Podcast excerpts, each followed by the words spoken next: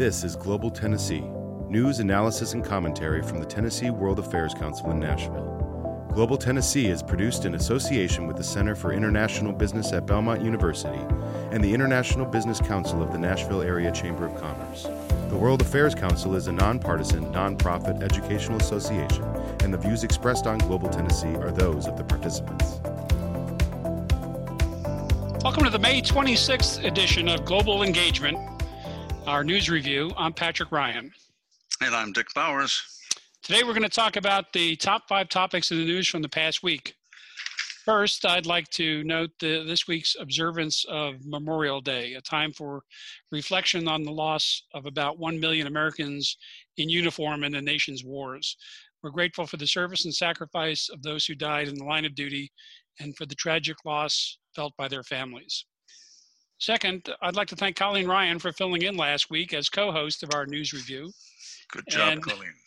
And I'd like to thank Ambassador Bowers for moving up in the time slot to last week's global dialogue on the future of U.S. foreign service and American diplomacy. A great conversation, Dick. And uh, you can you can all catch those on our archive at uh, youtube.com slash tnwac. That's where we keep all of our webinars. So take a look for uh, for that uh, program. Um, Dick, any any uh, reflections on on that uh, conversation about diplomacy? I thought it was a very good conversation, and I applaud the effort that's that's uh, going on with some of my colleagues, uh, retired ambassadorial colleagues. Um, America needs the very best foreign service it can have, both to promote the interest of its people overseas and the interest of our country. Sure. And the, this whole effort is to, you know, you don't want to go into the arena uh, with a team that's not ready to play. So we need a professional, highly competent, and skilled foreign service and get out there and do the job. So I hope this will transcend any partisan politics and realize that it doesn't matter which party or which person's in the office, America needs to have the best team it can have out there. Sure. Well, uh, I'd like to, uh, before we get going with our news review, uh, two last things. One is to remind people that we'd like to uh, have you join the World Affairs Council. It's a membership organization. So visit tnwac.org slash join to get more information about the benefits for being members, and that's where you can sign up. And lastly, before we start, uh, let me offer uh, to my partner the happiest birthday wishes. today is today is Ambassador Bowers' uh, birthday, and he came came to work anyway. So, uh, Dick, ha- happy birthday! And I understand you've already had a virtual candle blowing ceremony, so uh, you're in good shape. Thank you, Pat. Okay, over to you for uh, to get going.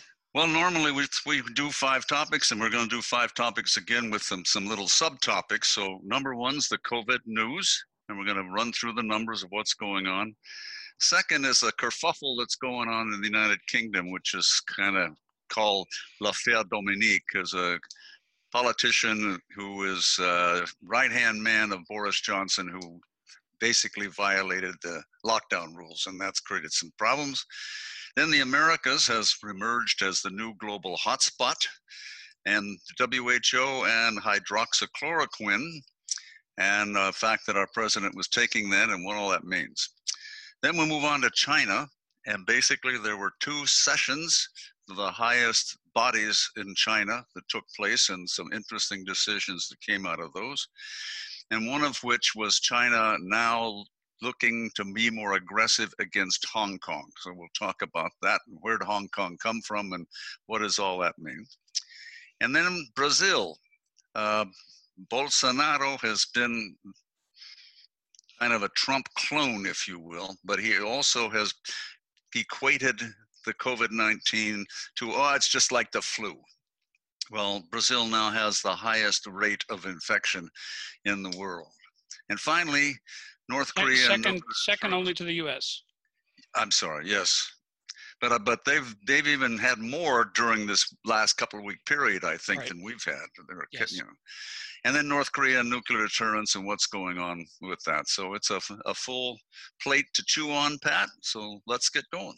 Okay, uh, we're going to start something new this week. We're going to take a question from our "What in the World" weekly quiz, which uh, Ambassador, you're you've gotten uh, probably the highest marks on this quiz and, and probably the longest duration of uh, a quiz taker. I, I, think you're an, you're an expert on our weekly quiz.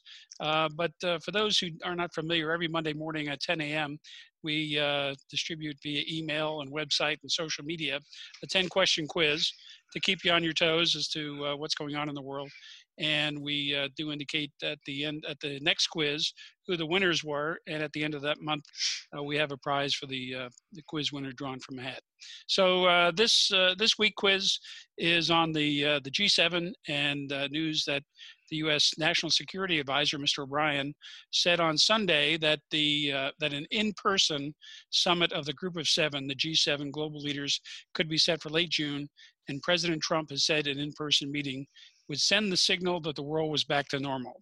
And our question is, which of these countries is not in the G7? And we'll give you the answer at the end of the, of the uh, episode today. Is it A, Canada, B, Japan, C, Italy, or D, Russia? So that's our uh, question of the week. Okay, uh, we're into uh, topic one, our COVID update, and uh, we uh, are going to go through the numbers um, as we can see, there's uh, been an increase of about 800,000 cases globally uh, and a, an uptick uh, in the deaths up to 348,000 worldwide. Uh, so those are the, uh, the worldwide numbers. Uh, the, the increase on a linear scale is continuing to, to head upward. No indication that the, the level is flattening off worldwide, but we are seeing that in some countries uh, they are bouncing back and uh, starting to open up. And in places like uh, Brazil, as Ambassador Bowers mentioned, uh, they are uh, seeing a, an uptick in a significant way.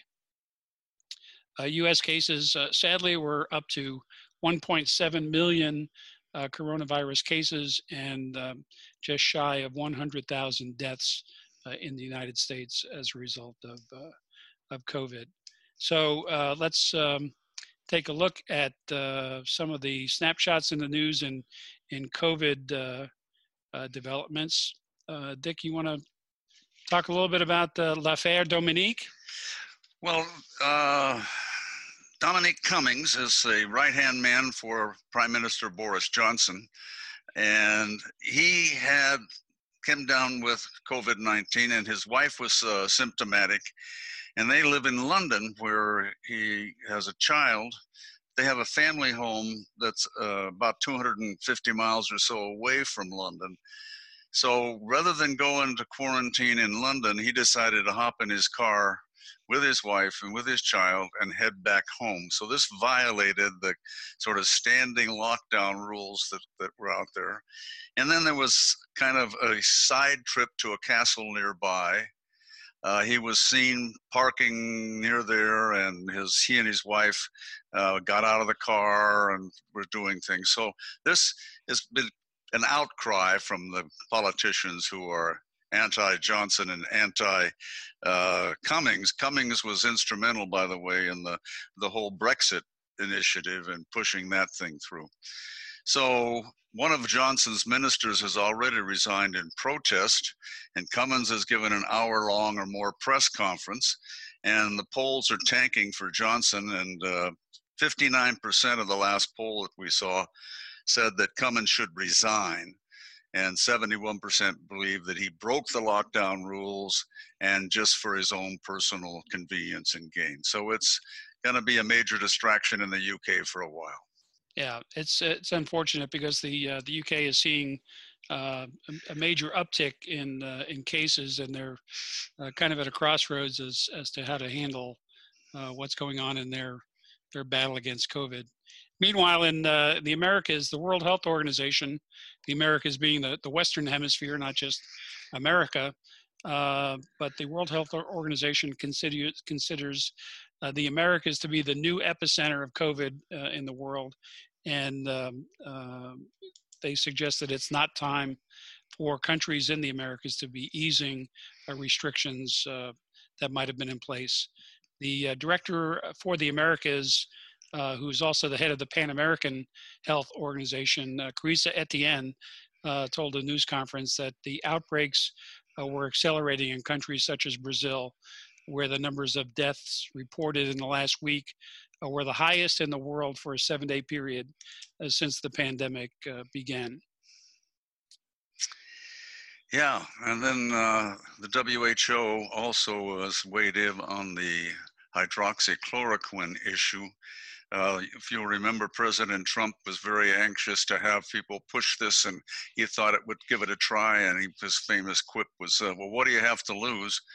Well, evidently, have quite a bit to lose because if you take this and get COVID, uh, your chances become seriously ill or even dying are, are ticked up. So the WHO was involved with uh, other other studies uh, trying to figure out if this would work or not. And now preliminary kind of results have come out saying this really doesn't help. And they've suspended as a precaution that uh, you should not be taking this sort of thing anymore. Yeah, and, and there was a specific warning uh, that I saw in the in the press reporting, Dick, uh, about Indonesia. Apparently, they uh, they used a lot of hydrochloroquine uh, in Indonesia, so the WHO warned specifically uh, that it, that it could be uh, hazardous. Well, it it it's a recognized legitimate drug against malaria. Right. Right. But as far as doing it just for COVID, it's not recommended, and in fact, people are saying you really shouldn't do this. So. Yeah, well, even even in use against malaria, it, uh, does have risks. Yeah, that's uh, associated effects. with it. Yeah, for sure. Okay, let's uh, move into topic two: uh, China and what is known as the uh, the two sessions, and this is a an annual uh, meeting that was set for I believe it was early March, was postponed due to the pandemic in China. Uh, and it consists of two uh, organizations, two bodies the National Peace, People's Congress, the NPC, which is the top legislative body in China, and the Chinese People's Political Consultative Congress, the CP PCC, which is a political body, uh, part of the Communist Party uh, infrastructure in in China. And the the uh, top leaders they they come together for this annual meeting uh, to discuss uh, a variety of national security, economic, and and other issues that um, uh, are on on the table uh, for the country to consider. Uh, one of the notable conclusions this year was that they acknowledged that the the economy had dropped 6.8% in the first quarter of of this year, and that was really kind of a uh, startling statistic to see. Uh, China has enjoyed, uh, you know, eight, nine, ten percent growth rates over the last couple of decades, and uh, to uh, to see a drop of 6.8 percent, uh, obviously reflecting the economic conditions there as a result of of the COVID crisis. A couple of other things that came out of the two sessions, the the uh, there was an approval of 6.6 military spending increase, which uh, in times of austerity shows the commitment of China to uh, to its military expansion. Uh, but it was noted that this was the lowest increase in a couple of decades. So the military is continuing to uh, get emphasis, but they're they're having to back off a little bit compared to some other annual increases. Uh, one of the big items, and we're going to talk about this as uh, topic three, uh, the national security law for Hong Kong uh, was um, uh, concluded at the two sessions meeting. So we'll we'll get into that here in just a second. Um, of note, they uh, they did not set a GDP target due to the big uncertainties in the economy um, and trade and investment and so forth.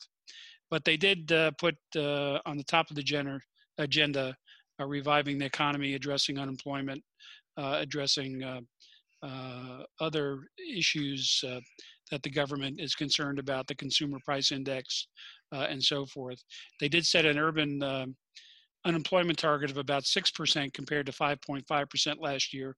Uh, we don't know what they're currently looking at. You know, compared to the United States, uh, they must be in a similar uh, sad state of affairs in terms of the employment rate. So we'll uh, we'll keep an eye on their economic um, reforms.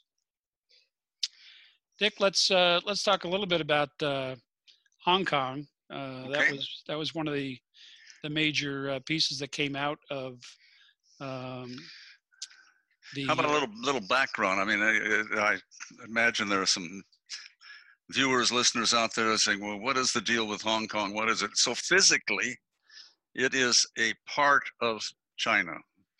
Uh, and there you bring the map up, you, you see where you have it circled down there, Pat. Um, I, I, I, was going to do the panhandle of Alabama, Florida. ah, okay. But but there are no hurricanes coming, so that that was my Sharpie contribution. So basically, back uh, in the 1800s, early 1800s, the the U- Britain, the UK, was moving around the world and acquiring colonies. And one of the things that they did was they went to China and they got involved with what's called the Opium Wars. And that led to the defeat of China, which was undergoing all sorts of internal strife at the time, and there wasn't a strong central government. But that government that did exist ceded Hong Kong to the British Empire in 1843, 1842 through the Treaty of Nanjing and that was sort of ended the first opium war and then hong kong became a british crown colony basically britain acts as if they're sovereign in that area and then there was a second opium war in the 1860s in Kowloon, which is on the map on the bottom right there, sort of in the center. Kowloon was also ceded to Britain. And then finally, the British uh, decided to rent for 99 years and lease these new territories, which expanded, and now that whole area, the Hong Kong Island, Kowloon, and the new territories, was under British sovereign jurisdiction. So they, then Britain basically acted as if they were sovereign there for a long time. And then after the Second World War, Britain started retreating and moving back and giving up many of its colonies, including Singapore. And he cut a deal with China in 1984 for a new arrangement. So, sovereign and administrative arrangement. That said, basically, as of 1997, that there would be the principle of one country, two systems. So basically, Britain recognized the residual sovereignty of China over the Hong Kong area. And the deal was supposed to keep going for 50 years or until 2047. And now that deal is being questioned. And Pat, maybe you can get into why they are doing what they're doing. Well, uh, yeah, Dick, uh, I think uh, this also came out of um, the two sessions, uh, China basically has uh, uh, Beijing, the central government has, has basically uh, lost its patience with uh, what's going on in um, in Hong Kong, and we'll get get another slide up here that might might be helpful. Yeah, well, there have been been riots going on in Hong Kong for months, if not the last couple of years, in huge manifestations. China basically is trying to backpedal from the one country, two system agreement and wants to impose its authority and its uh, desire to do all things in Hong Kong rather than allow the Hong Kong people to have a measure of their own independence and freedom. Yeah, I think people have seen uh, the news reports and the street rioting and and what's been going on in Hong Kong. Uh, I guess for about 10 years or so, there was the umbrella revolution and uh, yeah. fights in the streets and fights in train stations. And, and uh, Beijing had mass troops on the border of the new territories, uh, but they held off uh, getting involved directly, although there was a lot of rhetorical um, influence that was exerted. But now, as a result of this two sessions meeting, they've uh, they've said that uh, enough is enough, and they're uh, putting in place uh, what they call a sound legal system and enforcement mechanism, and that uh, there was no mention in the uh, the statement about the principle of Hong Kong people governing Hong Kong, and that that the Chinese government was going to institute a new law that would prescribe what they term secessionist and subversive activity. So uh, it looks like uh, there's going to be a lot of pushback on uh, what's going on uh, in Hong Kong in terms of uh, uh, the the influence of the central government in Beijing. As you can imagine, there's been a lot of pushback from the United States. President Trump uh, has reacted directly. He's, he vowed that uh, the U.S. would uh, react strongly if these reforms, this law was enacted. And there's been a lot of outrage on Capitol Hill as well. But I guess the, the postscript for this story, Dick, is what about Taiwan? What does this signal about Taiwan? Well, ge- um, just geographically, there, Pat. That you can look at the uh, the map. The flag you're seeing is the uh, flag of the of Taiwan, uh, and Taiwan has bounced back and forth over the the decades and centuries. China had a big influence on it. Then Japan had a big influence on it. Um, now China is back and saying Taiwan is Chinese and it's part of ours when the Chinese Civil War between the communists and the nationalists ended, the nationalists basically withdrew from mainland China and set up shop in Taiwan.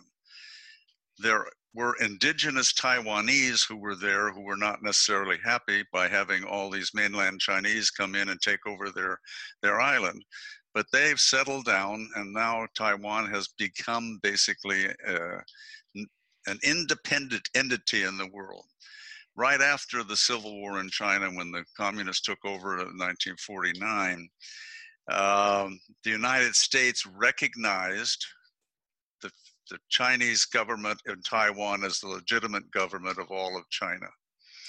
And that was the United States policy for a number of years. Finally, we got into. And, and a, Taiwan held the seat at the United Nations. Yes, Taiwan held the seat at the United Nations. Well, it held the seat as China. They happened right. to be resident in, in Taiwan.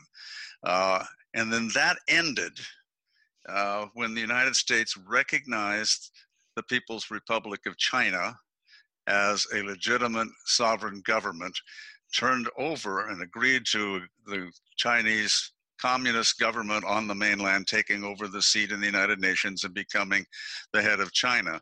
But we continued to protect with our military capabilities and basically told mainland China, you cannot, you better not attack Taiwan, otherwise you'll be at war with us. So Taiwan has sort of gone on doing its thing. It's a very prosperous country. They've had one of the best responses worldwide to COVID 19. But China continues to say, Taiwan, don't forget, you're part of China, and one day we're going to come in and you're going to become come back to the motherland, if you will. Well, you know, there's uh, the thought that there'll be peaceful unification, uh, but Taiwan is uh, resolutely uh, independent. And and uh, just recently, uh, as part of this two-session um, meetings last week, pre- the Chinese premier in Beijing, Li Keqiang, called for the resolute rejection of secessionist activities seeking Taiwan's independence and urged a deepening of ties across the Taiwan Strait towards peaceful reunification. Uh, and his comments came right after Taiwanese President Tsai Ing-wen uh, had the official inauguration for her second term uh, last week uh, as the uh, leader of, of uh, Taiwan. but Beijing has not said it will renounce the use of force to reunify um, its claims of sovereignty over the island. And, and I can recall um, Dick sailing through the Taiwan Strait there on a a U.S. warship uh, demonstrating freedom of navigation and also the presence of the U.S. military in the region. So there's yeah, uh, and Matsu were little islands right off the well, it was to China, right? that was a little before my time. That was back ah. in the 50s. But um, yeah, the U.S. Uh, military has always um, exerted uh, influence in, in that yeah. area to demonstrate and, resolve. On the diplomatic front, Pat, for for a long time, I mean, the United States policy was we will recognize Taiwan as the legitimate government of China.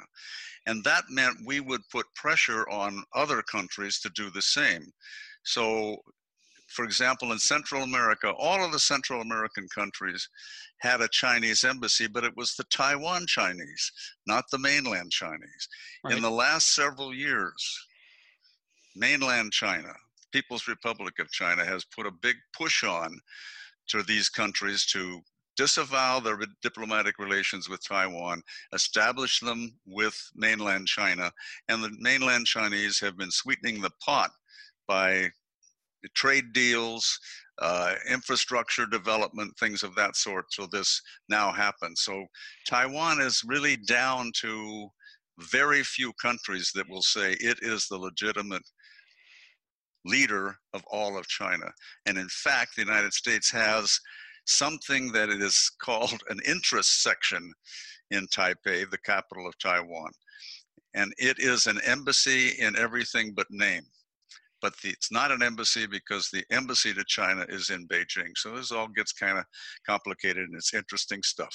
Right. China, uh, Beijing would not um, uh, accept relations with countries that had relations with Taipei. So yeah. Uh, slowly but surely, the countries have been moving away from Taiwan and, and towards the PRC. Uh, let me just last mention uh, before we move on uh, there's uh, an excellent resource uh, for people who want to know more about what's happening with the two sessions, with the situation in Hong Kong and Taiwan. the South China Morning Post, the scmp.com, is a great resource. I get their newsletter every day, and it contains uh, half a dozen or more articles that really give you great insights as to what's going on in China. One of the articles this week was uh, called, uh, it was about wolf war- warriors, uh, the Chinese diplomats that are acting uh, aggressively uh, and pushing back against the, the other diplomatic calls for China's accountability over COVID, for example, and, and other issues between China and, uh, and other countries. And the article is called Will China's Calls for More Wolf Warriors Leave the Country's Diplomats Feeling Sheepish? So that's at scmp.com, uh, and uh, it's, uh, it's worth taking a look at. Also, let me mention uh, if you're lined up in the queue there, uh, please put some questions in the Q&A box, and we'll be happy to respond to those as best we can. No questions about Ambassador Bowers' age, even though he's selling his celebrating his uh, his uh, birthday today. Um, uh, I think he successfully blew out all the candles. Uh, yeah, especially when there's only one. But that's good. all right, oh. let's uh, let's jump on to uh, to our next topic, Dick, which is Brazil and President Bolsonaro and his situation with COVID. Okay, well, just start, start with the map, if you will. That that green area, that's all Brazil. So one of the interesting things, if you go around the top of that map, and the number of countries that border on Brazil in in South America, a lot. And Brazil is larger than the 48 states of the United States. We, we get bigger if we throw in Alaska, but otherwise, Brazil is a larger country. So it's got a lot, a lot of land space, and probably you know two thirds of that to the to the left, going west, are tropical rainforests, and they are being besieged quite a bit. And you all heard about how they're being turned into cattle ranches and soybean uh, production facilities. So Brazil's out there. Now they've had a president named Jair Bolsonaro you know, Dick, I, I uh, don't want to interrupt here, but I, I never really, until you mentioned that, uh, it never occurred to me that Brazil touched that many South American countries. It, uh, yeah, that's that's incredible. Uh, except for what fact, Ecuador and Chile. Ecuador and Chile do not have a border with Brazil, but everybody else does. And you were uh, you were ambassador to Bolivia, so you were smack in the middle of that. I was there. In fact, uh, I did something illegal once, Pat because because on the, if you if you that border between Bolivia and Brazil, right? There's a river that's going down there, and I was in that area. It's tropical rainforest. It's it's pristine. It's beautiful. Uh, on the Brazilian side, there was some development. On the Bolivian side, there was no development. So without a visa, I went into Brazil and we bought a lot of beer. took it back. They were happy. We were happy, but it's it's quite a, a wonderful thing. I take it the statute of limitations has has run out. I would hope so. no, I think that at that at that border, it's pretty porous. I mean, there are a lot of people going back and forth because of the, you know, the river is. Oh, sure. Uh, yeah. Not, not, that control. Sure. So, Mr. Bolsonaro uh, has been a political ally of President Trump. And basically, uh, only the United States can claim more coronavirus cases now, as Brazil has the second highest worldwide number of cases with 377,000, almost 100 times more than it had when Bolsonaro made his macho boast back in March that, quote, no little flu is going to take me down, unquote. So a recent poll found that uh, I think 58% of Brazilians rated his response as bad or terrible, and only 21% called it good or excellent. He's already sacked or, or have resigned two health ministers over the course of the pandemic, and there's a big disconnect between the leadership in the federal government and the state government, as reflected in the grim numbers. So Brazil is paying the price for not vigorously pursuing the science and instead of going with the gut and just saying, oh, it's just like a little flu. Right. Well, and, and they're coupling uh, the, the health crisis with a political crisis. Yeah. Well, there's a political crisis because uh, Bolsonaro has been accused of using his official position for his private gain. Evidently, uh, he was pressuring the attorney general uh, to not investigate his son. So the prosecutors in the office of the attorney general had, seems to have gathered enough evidence to charge him with the crime and there's a video from a cabinet meeting on the 22nd of april that's been released to the public now and it shows the president committing this administrative advocacy crime or using his public position to advance a private agenda. And in this case, it was him allegedly pressuring who the then Justice Minister, Sergio Moro, to fire the chief of the federal police in order to shield his sons from investigation. So this has created a big kerfuffle in Brazil, and a recent poll showed that only 39% of the Brazilians approve of Bolsonaro, and that's the lowest in his presidency thus far. So they're going to have continued problems, especially with COVID, I think. Yeah, it uh, it's it's an interesting parallel to other countries that, uh, and, and we won't we won't name any names, but other countries that initially dismissed uh, COVID as uh, as being a problem. Yeah, you know, uh, I think you and I both saw this. Uh, Tom Friedman was was in a Carnegie debate, and he gets into you know Mother Nature. Mother Nature doesn't care if you're Republican or Democrat, and Mother Nature doesn't care what your gut feels. Mother Nature this is science. And if you, you don't deal with Mother Nature in a practical way, she's going to get you. And these countries that are just saying, oh, this is going to go away. And I was kind of shocked with, with what's happened over the weekend with some of the pictures coming out in the Ozarks with people just cheek to jowl. I mean, second spike is coming. We're going to get hit again. There's no doubt about it. Right. It's not as if um, there's been any change in, in battling COVID. It, it no. responded only to uh, shelter in place. Yep. Well, speaking of uh, shelter in place, let's uh, talk a little bit about uh, North Korea. Uh, apparently, uh, Kim Jong Un, in what has been described as his first meeting since he had a brief appearance, he was missing for a, a couple of weeks, and people had all kinds of theories as to uh, his imminent uh, demise from this or that illness and the possibility his sister might take over. Uh, but he's back on the scene and he held a meeting uh, to discuss the, uh, the country's nuclear capabilities. Um, and this, uh, this is amid the, the status of stalled denuclearization you may recall, uh, Dick, what was it, two years ago, the meeting in Singapore with President Trump, and then a, a follow up in Hanoi in which uh, Kim Jong un uh, indicated that uh, they were ready to denuclearize, uh, but really didn't commit to a timetable or freezing programs in place. and they've uh, continued to test missiles, probably continuing to build new new warheads and and uh, work on their program.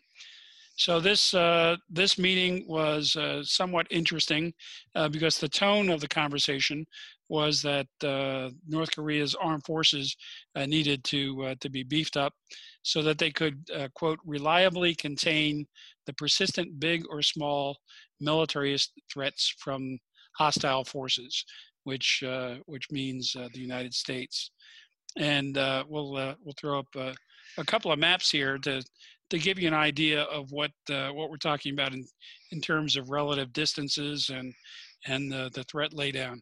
But the meeting discussed increasing the nuclear war deterrence of the country and putting the strategic armed forces on a quote high alert operation. And they mentioned uh, crucial measures for considerably increasing the firepower strike capability of the artillery pieces. Now, a lot of countries, when they say artillery, they're they're also talking about rocketry. Uh, so that that may not be clear, but it is clear that uh, for decades, uh, North Korea, and you can see in the upper left-hand map the area in and around Seoul, uh, the capital of uh, of South Korea, uh, is not that far from the uh, demilitarized zone, the 38th parallel, and uh, uh, artillery pieces, uh, hundreds of them uh, embedded in mountainsides and uh, difficult to identify and, and strike if there was a conflict between North Korea and the United States and our allies in South Korea. So you can see that this circle around a, in no particular spot in North Korea extending out 44 miles.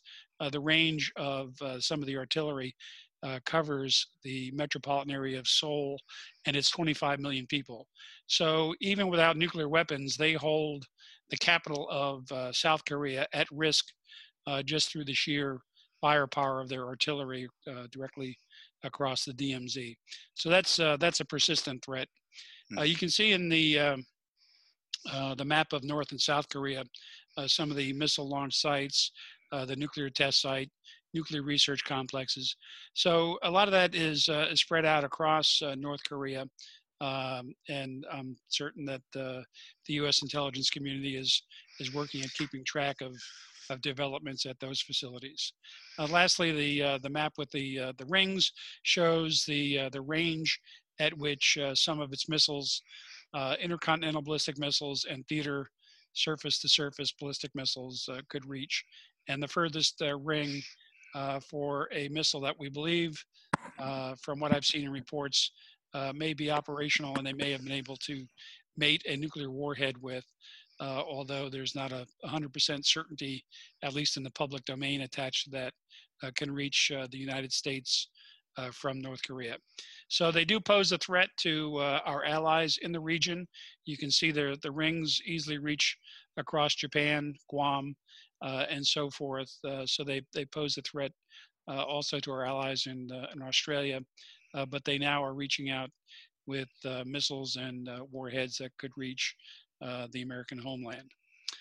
So we'll we'll keep an eye on that, Dick, and just yeah, just as a as a you know, retired American diplomat, diplomacy requires persistence. It requires uh, the ability to engage your adversary, and it requires compromise, and it takes a long time to get what you want. The fact that Donald Trump just declared victory and nothing has happened is not a good thing.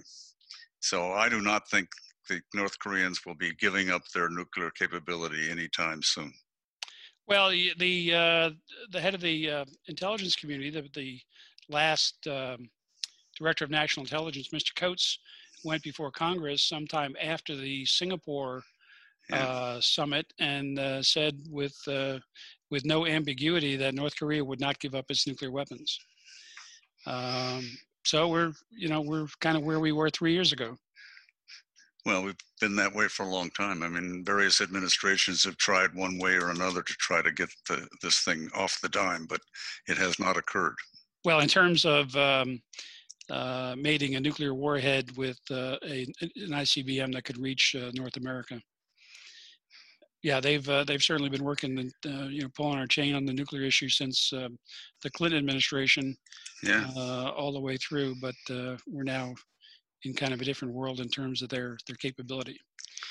So again, a reminder: uh, throw some questions in the uh, the question box. Uh, we're going to uh, get to our question of the week here in uh, just a second. First, let me uh, mention that we do appreciate if you not only become a member of the World Affairs Council, but in lieu of that, if you can support us with a text to give, you can text uh, quote give and then a number, whatever that number is you choose, to 844 959 2934.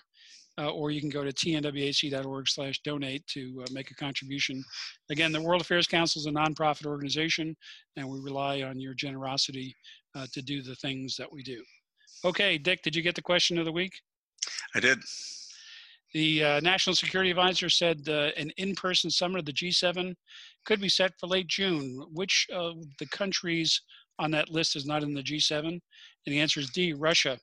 And the, uh, the countries that are in the G7, Canada, France, Germany, Italy, Japan, the United Kingdom, the United States, and a non-numerical member, the European Union. And uh, Dick, what, what's the background on Russia? Uh, when they they were the G8. Uh... They were yeah they well the G7 plus one or the G8 Russia was in, but when Russia invaded the Crimea Crimea and took it over, then the G G7 countries expelled Russia from that body, and they have yet to come back. So that's the uh, answer to the quiz. Again, uh, we uh, would like you to be a quiz taker. Every Monday, the uh, quiz, weekly quiz, is uh, online. You can subscribe to our yeah, newsletter and, and take get it. That. It's fun. No googling though. and I have a, I have a question for the audience, Pat. Before we go to theirs, so you you said you're not going to tell them how old I am, so I will give you a hint. The British were heavily engaged in evacuating their army from the continent of Europe at Dunkirk when I was born. So you can look that up and you'll figure out how old I am. All right. Okay. Have you been to Dunkirk? I have. I, I have too. We uh, we lived in and England the whole Normandy we, thing, and then yeah, Dunkirk. We, it's uh, incredible, incredible. We got off the ferry at, at uh, Calais, and the yeah. first uh, the first hotel we could find was in Dunkirk, and we couldn't. We we were looking for a nice little French restaurant, and the only thing we saw were McDonald's and uh, Roy Rogers, and it was it was sad. Globalization.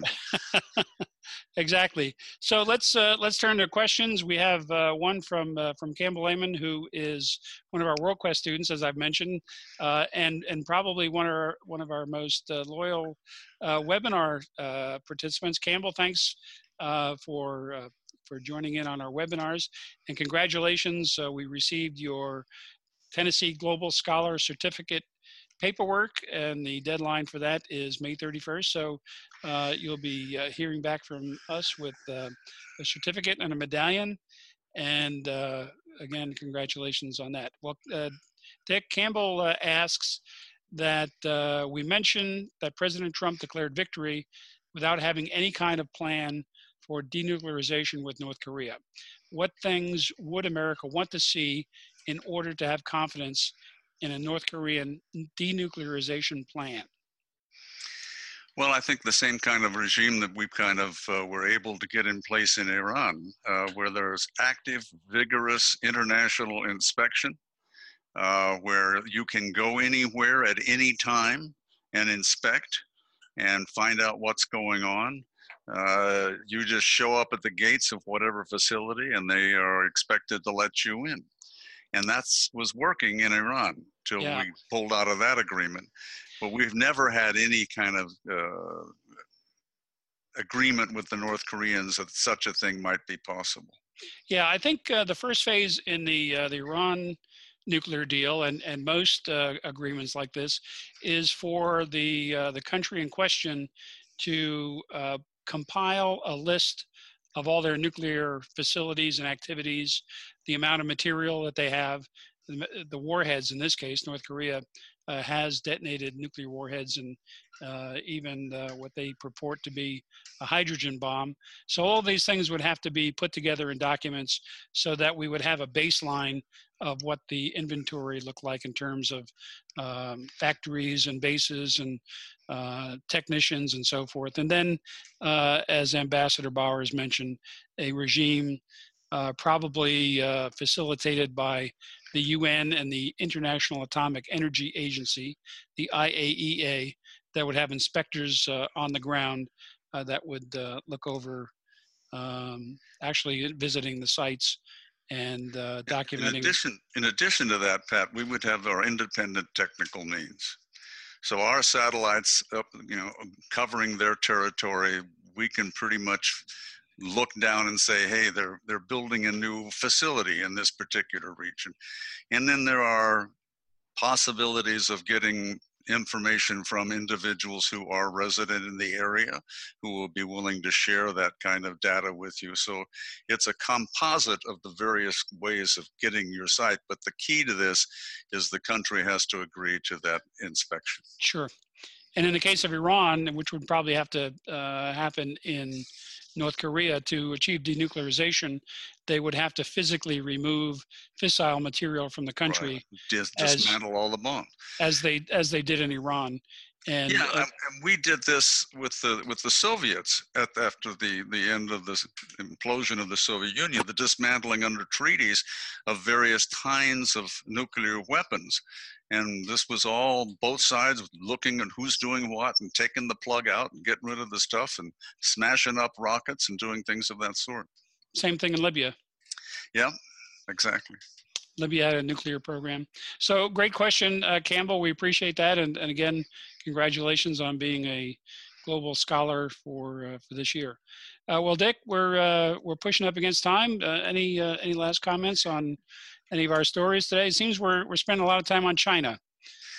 Yeah, but China's an important place. Yeah, people are talking about uh, decoupling and um, uh, reducing uh, our relationship. You know, part of part of the deal is um, what do we want? What is the United States policy towards China? What are we trying to achieve with China? I mean, the, the idea that you know we're going to try to go it alone on COVID nineteen or go it alone on anything is to me kind of a, a silly kind of thing. So we need to figure out what kind of relationship we want to have with China and how do we go about doing that. Right. And I fear that right now it's just, you know, calling names at somebody rather than actually working. China and the United States need to work hand in glove to take on COVID along with the rest of the world. And you cannot solve this kind of pandemic just by yourself. So Right. There are there are larger uh, are there are larger uh, global issues that uh, we can't do alone. Clim- climate change, uh, pandemics. Well, at the height of the Cold War, the United States worked with the Soviet Union to get rid of smallpox, and we've worked with all, all sorts of adversaries trying to get rid of polio. Right. So it's important to have a working agreement with everybody. Okay, well, speaking of COVID, tonight uh, our webinar at 7 p.m. Central Time is uh, Global Nashville with Karl Dean, and former Nashville Mayor Karl Dean will be talking with Dr. James Hildreth. He's the president of uh, the Meharry Medical College. Uh, you might have seen him on the um, press conferences that Mayor Cooper has had in the past month or so. He's a, a specialist on infectious diseases, and we'll be talking about the impact on Nashville from the COVID pandemic. So don't miss that. Uh, this Thursday at uh, 2 p.m. Central Time, uh, we'll be participating with the Network of World Affairs Councils uh, in a webinar with the president of the U.S. Institute of Peace, Nancy Lindborg. Uh, she has been here in Nashville. Uh, she talked with one of our global town halls and met with students, and she's going to be talking about the pandemic and the work of the U.S. Institute of Peace, USIP. And they've been a great uh, supporter of the World Affairs Council uh, network, especially the Academic World Quest competition. So don't miss uh, those two things. If you uh, didn't catch the dates and times, just check our website, tnwac.org, uh, for complete listing of all the programs we have coming up. Dick, happy birthday. Thank you very much, Pat, and congratulations to Colleen for a great job last week. So we'll see you later. Okay, everybody be safe out there. Bye bye.